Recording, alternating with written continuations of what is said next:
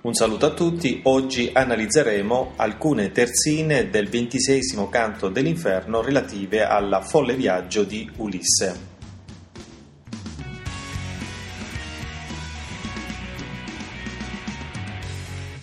Siamo alle soglie del 1300, si immaginava che al di là delle colonne d'Ercole il mondo fosse finito. Di conseguenza Nell'immaginario medievale si pensava che la terra, al di là delle colonne d'Ercole, fosse finita e comunque non dovevi spingerti al di là delle colonne d'Ercole. Ulisse, raccolto un drappello di uomini, cioè pochi uomini, salpa di nuovo con, dalle coste dell'Italia e si dirige verso le colonne d'Ercole, quindi verso lo stretto di Gibilterra. Vuole conoscere, è assetato di conoscenza. Anche Dante era assetato di conoscenza e Dante si sente vicino ad Ulisse proprio perché anche Dante vuole conoscere. Ma attenzione, nel convivio, nel convivio Dante mette insieme, raccoglie delle poesie di tipo filosofico-dottrinale in cui parla della conoscenza, però nel convivio, pur avendo messo insieme delle poesie di tipo filosofico, dottrinale, morale, alcuni misteri non trovavano risposta. Allora Dante che cosa fa? La soluzione la trova nella Divina Commedia e sia assetato di conoscenza, ma a differenza di Ulisse, Dante è accompagnato dalla fede. Ulisse non è accompagnato dalla fede. Per questo motivo, dato che Ulisse fa fede solo sulla propria ragione, viene collocato da Dante nell'inferno. Qual è la colpa di Ulisse secondo Dante? Quella di non aver avuto fede.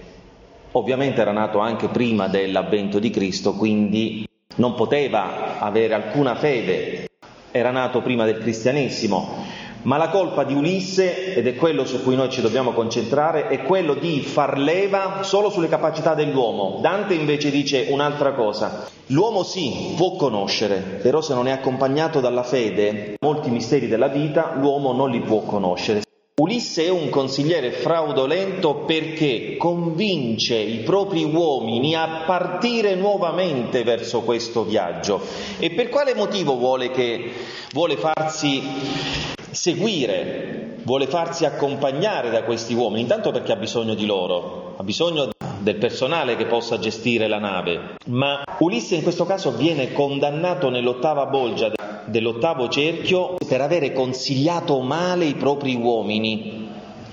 Se verrete con me potrete soddisfare la vostra sete di conoscenza. L'ottavo cerchio e il nono cerchio contiene coloro che si sono macchiati consapevolmente dei propri errori, delle proprie colpe. E nei primi cerchi ci sono coloro che in vita si sono macchiati di colpe, ma purtroppo per loro non erano consapevoli, lo hanno fatto perché non si sono contenuti, perché eh, non erano stati in grado di controllare se stessi, ecco perché noi li chiamiamo incontinenti. Non erano riusciti durante la loro vita a controllarsi. È diverso il caso di coloro che vengono puniti all'interno dell'ottavo cerchio, che poi è suddiviso, avete visto quanto è grande l'ottavo cerchio? È suddiviso in diverse bolge, ci sono nove bolge, all'interno di ognuna delle quali è punito un peccato diverso, ma in quell'ottavo cerchio e nel nono coloro che vengono inseriti hanno agito consapevolmente con l'idea di fare del male.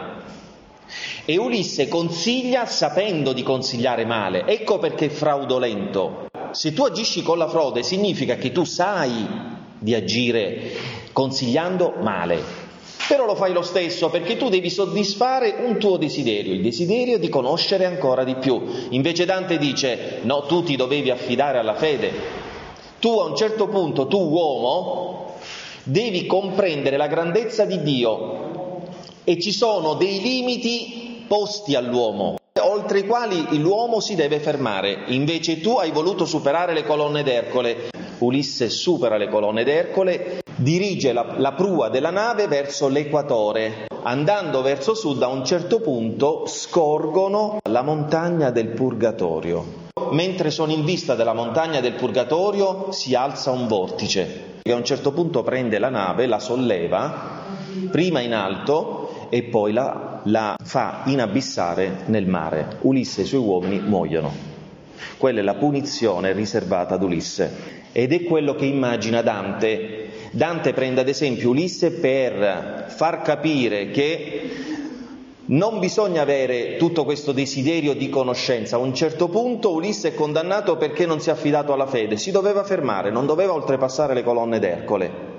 Ma le colonne d'Ercole sono un'allegoria, ricordatevi, sono un'allegoria, cioè ci sono dei misteri nella nostra vita che noi non possiamo scoprire, perché noi uomini siamo limitati, quindi dobbiamo affidarci alla fede. Dante questa consapevolezza la matura nella Divina Commedia, nelle opere precedenti non l'aveva ancora maturata. Tant'è vero che il convivio è un'opera filosofica. Ritorno al convivio perché? Perché Dante, vi ricordate quando è che si avvicina alla filosofia? Quando muore? Beatrice. Beatrice muore e lui non scrive più poesie d'amore e si avvicina alla filosofia e scrive il convivio, perché deve trovare consolazione ai perché della vita. Qual è il perché di Dante in quel momento? Dopo... Perché Beatrice è morta. Non se lo sa spiegare perché queste ingiustizie, perché accade questo, perché mi è stata sottratta Beatrice. Non sa dare una risposta. Allora che cosa fa? Trascorre due anni nello studio della filosofia, ma non trova tutte le risposte che vuole.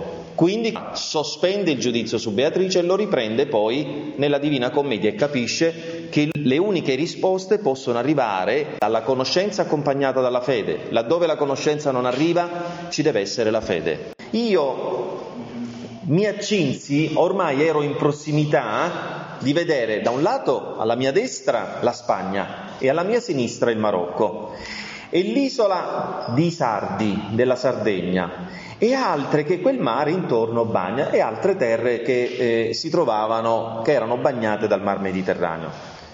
Io e i compagni eravamo vecchi e tardi. Perché eravamo vecchi e tardi? Lenti. Noi eh, da tardo dall'aggettivo tardo che non utilizziamo più, abbiamo ereditato un verbo. Mi sono attardato. Che significa? Eh, ho fatto tardi. Ho fatto tardi. Quindi sono diventato lento, no? Allora dice io e i miei compagni, sta immaginando che il viaggio, ragazzi, sia diventato lungo, più lungo del previsto, al punto che loro erano invecchiati. Eravamo diventati vecchi e lenti nei movimenti.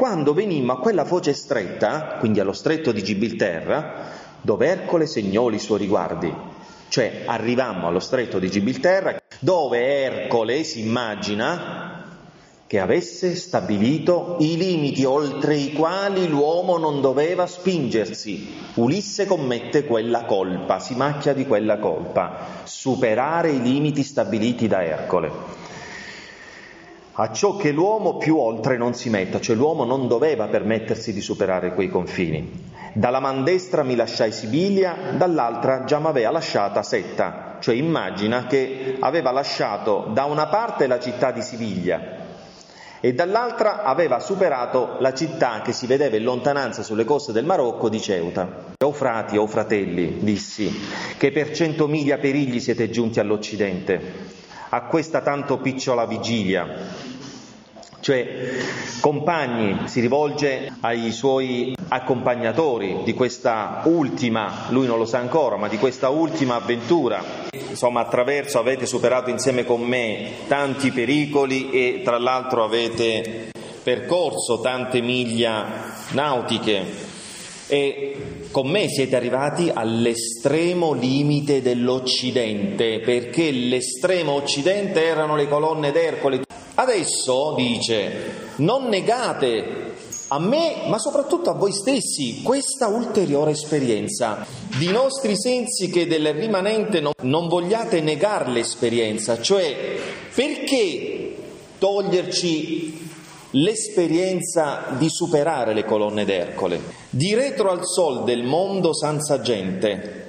Perché di retro al sol del mondo senza gente? perché noi stiamo andando verso Occidente. Io vi sto chiedendo di superare le colonne d'Ercole e di dirigere la nostra prua verso Occidente. Se noi dirigiamo la nostra prua verso Occidente, andiamo nel verso opposto da dove sorge il sole. Il sole sorge ad oriente, quindi il sole ce l'abbiamo alle nostre spalle, di retro al sol del mondo senza gente, un mondo disabitato, un mondo senza gente. Chiaramente prendere quella direzione poteva incutere timore negli uomini. Andiamo verso Occidente, superiamo i limiti del mondo allora conosciuto e dove ci dirigiamo? È un mondo disabitato, quindi andiamo verso la perdizione, non ci dobbiamo spingere oltre. Considerate la vostra semenza, fatti non foste a vivere come bruti, ma perseguir virtute e conoscenza. Ulisse qui rappresenta il simbolo dell'uomo animato dalla sete di conoscenza, a causa della quale consiglia con la frode ed è per questo che viene poi condannato nell'ottava bolgia del, dell'ottavo cerchio, cioè è un consigliere fraudolento proprio per questo motivo, è il simbolo del desiderio di conoscenza che non viene frenato. Ulisse non mette a freno questo suo desiderio di conoscenza. Considerate la vostra semenza, la vostra caratteristica principale. Qual è la caratteristica principale dell'uomo? Noi siamo gli unici esseri viventi dotati di raziocinio, voi non siete stati generati per vivere come bruti, per vivere come animali. Ulisse crea la differenza tra l'uomo e gli altri esseri viventi. Ma voi sempre per tutta la vostra vita dovete inseguire la virtù e dovete conoscere sempre più cose. I miei compagni feci io sia avuti, cioè io li convinsi, cioè con questa piccola orazione, con questa piccola preghiera, io riuscii a convincere i miei compagni a seguirmi, a intraprendere questo viaggio al di là dello stretto di Gibilterra, al cammino che appena poscia li avrei ritenuti. Parlai così ai miei compagni. Sapete quale effetto ottenne Ulisse dai suoi compagni? I suoi compagni si esaltarono, che appena poscia li avrei ritenuti. Ritenuti significa che non riuscì nemmeno a trattenerli, loro si erano esaltati e volevano sì compiere questo viaggio, quindi li avevo convinti.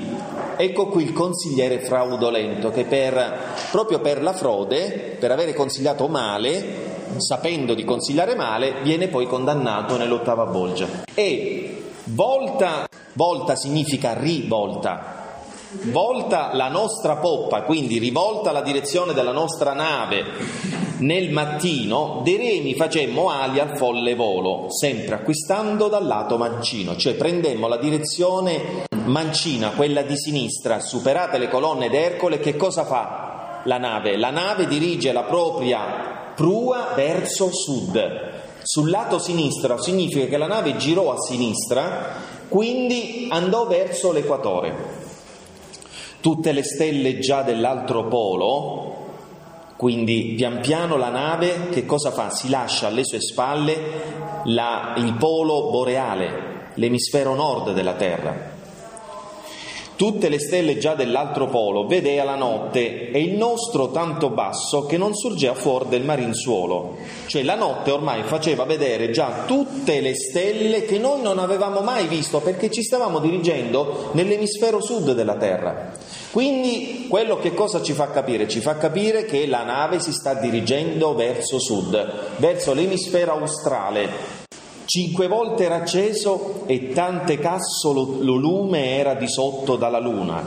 E vede per cinque volte la luna, che significa? Erano passate ormai cinque mesi da quando avevamo superato le colonne d'Ercole. Quando m'apparve una montagna, è la montagna del Purgatorio bruna per la distanza, cioè bruna buia, perché eravamo ancora molto lontani, quindi non la vedevamo bene, però l'avevamo intravista.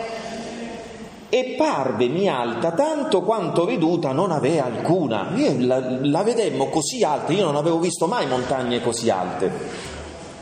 Noi ci rallegrammo quindi Ulisse che cosa pensa? Avete visto? C'era qualcosa che dovevamo scoprire, stiamo soddisfando la nostra sete di conoscenza, avevo ragione a convincervi. Noi ci allegrammo e tosto tornò in pianto. Tosto significa subito, ma subito la nostra allegria si tramutò in pianto, che della nuova terra un turbo nacque, un turbine si formò dal mare, dalla nuova terra, cioè dalla montagna, iniziamo a scorgere questo turbine che percosse del legno il primo canto, che poi colpì la nostra nave, il turbine avvolse la nostra nave.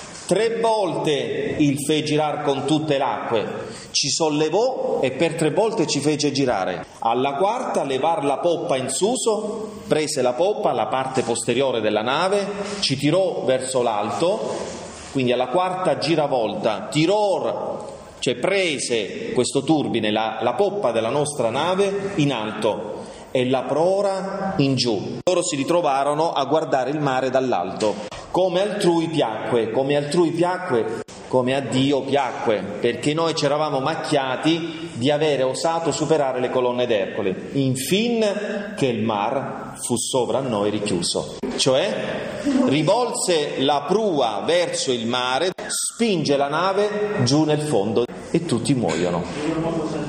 Questa è la fine di Ulisse. Ed anche per questa puntata è tutto, un saluto e alla prossima.